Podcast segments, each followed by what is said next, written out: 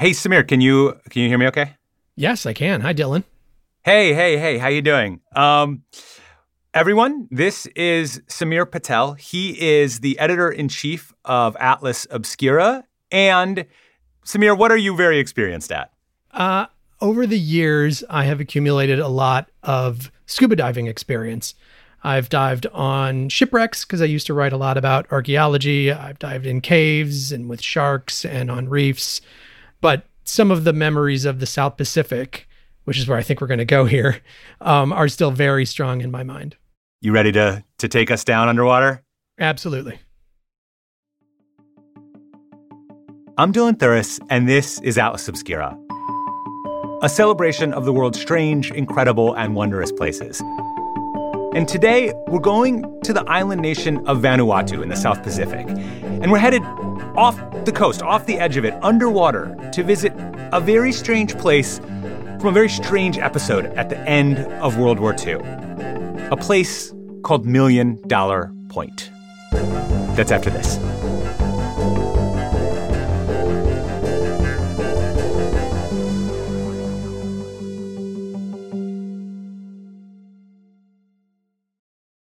For your next vacation spot, check out Texas for their vast landscape of culture, regions, destinations, and activities.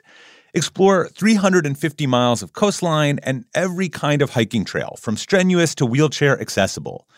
Enjoy world famous barbecue and Tex Mex, and check out thrilling cowboy experiences. Travel Texas even offers an online trip builder that allows users to generate a custom, visually led trip matched to their unique interests.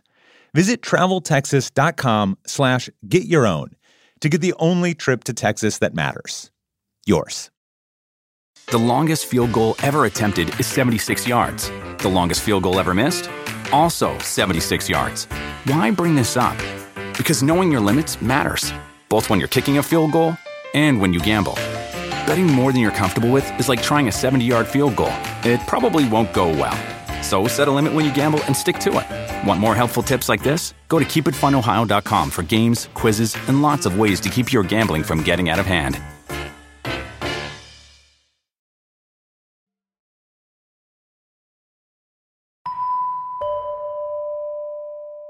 I should start uh, by revealing a certain amount of geographical ignorance. Uh, where in the world can you just kind of position Vanuatu for me uh, on the map? Right. So Vanuatu is an island chain about a thousand miles east of the Australian coast in mm. the South Pacific. It's about 80 islands that make up the country and probably many more little itty bitty islets, like a lot of the island nations down there. Uh, about 300,000 people live in the country. Uh, and it, it used to be known back in the colonial days as uh, the New Hebrides Islands, named after an island chain off the coast of Scotland. So when you were in Vanuatu, it sounds like you did a fair amount of diving. Is that is that right? Yeah, I went there actually specifically for the diving. There's a couple of, of very great diving sites, including one uh, that I spent some time on called Million Dollar Point. But the site, it's it's more than just a cool scuba diving destination, right? Like part of what makes it so incredible is that it's got this crazy origin story tied to World War II. Uh, is that am I right about that? There is a great story behind it. Well, as you can imagine, as the U.S. and Japan and uh, Australia were battling over the Pacific, any piece of land there was was valuable land. And Espiritu Santo is the biggest of, of Vanuatu's islands. How big is Espiritu Santo? As South Pacific islands go, it's pretty big. It's about 1,500 mm. square miles, which okay. puts it somewhere between Rhode Island and Delaware. Oh, that's pretty big, actually. It's oh, a relatively okay. large island. It's it's mostly uninhabited. Something like forty thousand people live on this particular island. Oh wow! So it was a very valuable piece of real estate it was um, occupied by the U.S. in World War II, and they created a very large uh, naval base there. It was the largest naval base in the Pacific outside of Honolulu, um, even though it didn't see a lot of action, which is why people don't remember it quite as well. But it was it was known as Buttons, um, at least in its uh, its code that's name. An, that's an extremely cute name for a naval base. Indeed. Uh, yeah. uh, but there were there were literally thousands of soldiers stationed there. Uh, one of the soldiers was James Michener, who would go on to write Tales of the South Pacific, upon which mm. the, the musical South Pacific was based. And they did a lot of construction. They had a lot of material. They built roads. They built power plants. Uh, they built hospitals. Uh, there's still on the island loads of Quonset huts that they put up. Uh, they built movie theaters. Uh, they built a lot of infrastructure there on the island. I didn't realize the. Pre- I knew that there were like planes that landed and like ships that. I didn't realize there was a giant naval base and just the kind of sheer presence, thousands of soldiers. Like what a big change to these tiny uh, uh, these tiny islands. So they didn't see a lot of action in the war. What happened sort of at the end of the war? Well, that's interesting. So, um, by the time the war ends in various places, the U.S. military had one primary goal, which was bringing the soldiers back home. And so they had something called Operation Magic Carpet, and it repurposed any vessel they could find to bring soldiers back home to the U.S. There was a another operation called Operation Roll Up, which dealt with all of the gear and material that was on these islands. Now, there wasn't a lot. I mean, there was millions of tons of material in the South Pacific, but back home, the government wanted to encourage manufacturing, and they didn't want to flood the market with all of this material that was coming from the South Pacific. So, uh, bringing the boys home was much more important and in some sense the the gear was much less important. So there was obviously you know, almost a, like a small city's worth of material yeah. sitting on Espiritu Santo in Vanuatu. Okay so so at the then at the end of the war the US has been there invested tons of money. They've got tons of material probably like fancy war equipment so were they were they going to give it to the Ni Vanuatu? What what were they going to do with all the stuff that they'd built and made there?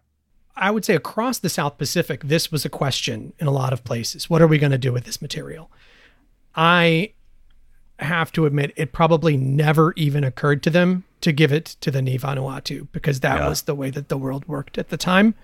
Um, so they actually offered to sell it to um, our allies, the French, mm. for pennies on the dollar. They would sell all this material to the French.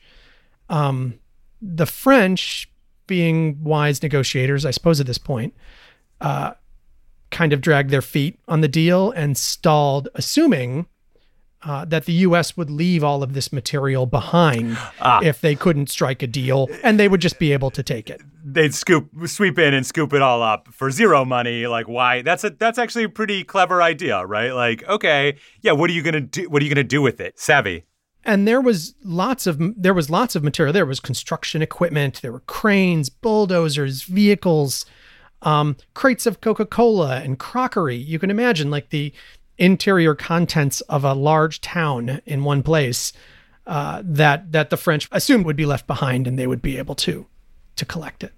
Is that not what happened?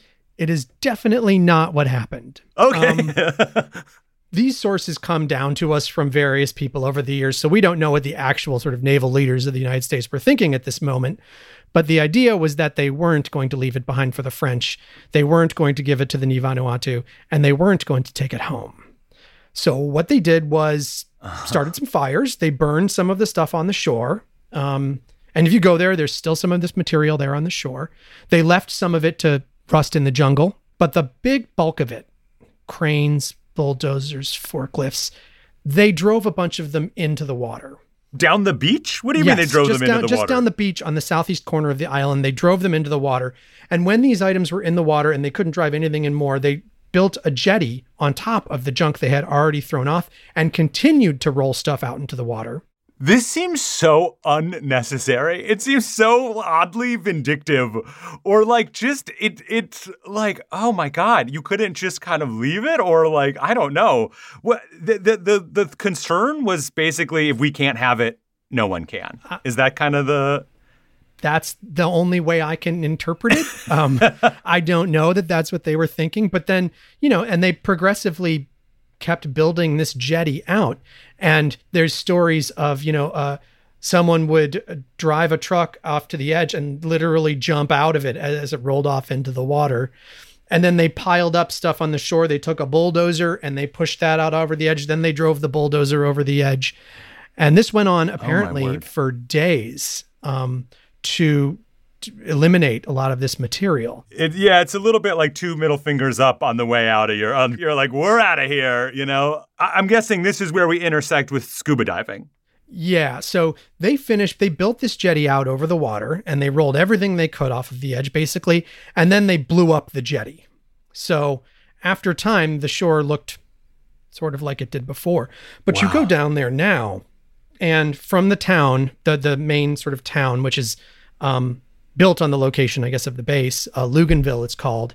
Uh, you take a single lane road that goes out to the southeast corner of the island, and when you get close to that southeast corner, you see you can you if you, if you come up to the the beach there, there's uh, unidentifiable hunks of metal, things that look vaguely naval in their shape. There are axles, wow. there are broken pieces of Coke bottles. There's all various kind of little rusted bits and bobs. And then you come to next to that, there's a there's a sign. It's a national park now, and it's called Million Dollar Point. Um, huh. Presumably because that's some rough estimate, although who knows if it was much more, of how much was thrown off the side of that end of the island. You have been here and, and did you dive in this site? Yeah, absolutely. What was that like? It's fascinating. Obviously, this happened decades ago. And as you know, all over the world, human made things that are in the water get colonized by, by, by life. And so yeah. it starts at about 20 feet down, and it actually goes down the slope of the island down to about 140 feet down. And hmm. basically, in every direction, sort of as far as you can see, is a reef made of war material uh, and spite, I guess. um, there are there are big chunks of, of cranes. There's actually the remains of two boats that both sank while trying to salvage the material. Um, there are intact bulldozers. You can see yeah. furniture, just mounds of wow. twisted metal, things that were in boxes like crockery. The boxes have since gone away, so like you might stumble across like a teacup. Um, it's just this vast thing, and it's obviously swarming with life now, being in the water. How how how far down is it? Do you need to be like a really experienced scuba diver to get down there? Not at all. You you walk in off the shore, um, uh-huh. and you can snorkel it. Uh, you see material oh, wow. just uh, 15, 20 feet down at the beginning of it. Um, and you would need scuba diver scuba diving equipment to go much deeper or explore much more, but you can certainly uh, snorkel over the top of it. Wow. Well, thank you so much for telling us this incredible story.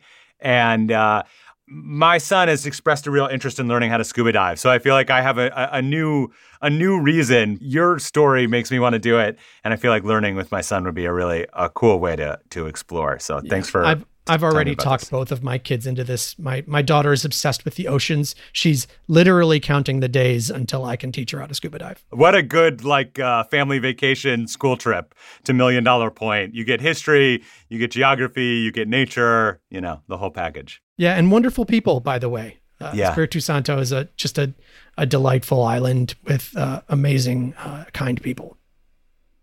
Thank you to Samir Patel, our editor in chief, uh, for taking the time to talk with me today. I see you almost every day, so it's not that crazy that we would talk, but nonetheless, amazing to hear about this trip. And hopefully, one day, maybe you can teach me how to scuba dive. Uh, special thanks also to Manolo Morales for producing this episode. This podcast is a co production of Atlas Obscura and Witness Docs. Our production team includes Doug Baldinger, Chris Naka, Camille Stanley, Sarah Wyman, Manolo Morales, Chinenya Onike, Maddie Weinberg, Camille Mojica, Tracy Samuelson, John Delore, Peter Clowney. Our technical director is Casey Holford. Our theme and end credit music is by Sam Tyndall. This episode was mixed by Luce Fleming.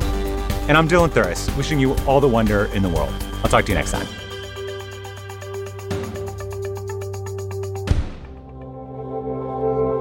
Witness Docs from Stitcher.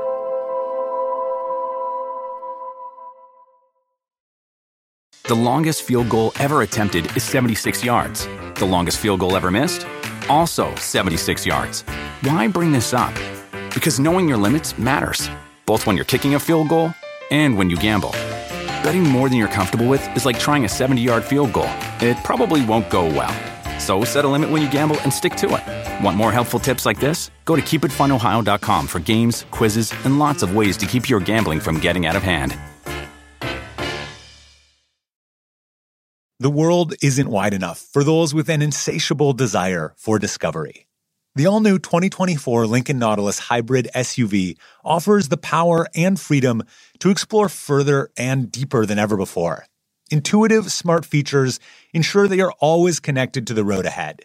Inside, a thoughtfully designed cabin immerses you in a universe that is all your own. The larger than life panoramic display spans the entire width of the cabin. It's customizable and interactive. Drivers can even personalize their backgrounds with a series of nature inspired themes. This vehicle signals the arrival of an exciting new chapter for Lincoln. Discover more about the 2024 Lincoln Nautilus at Lincoln.com.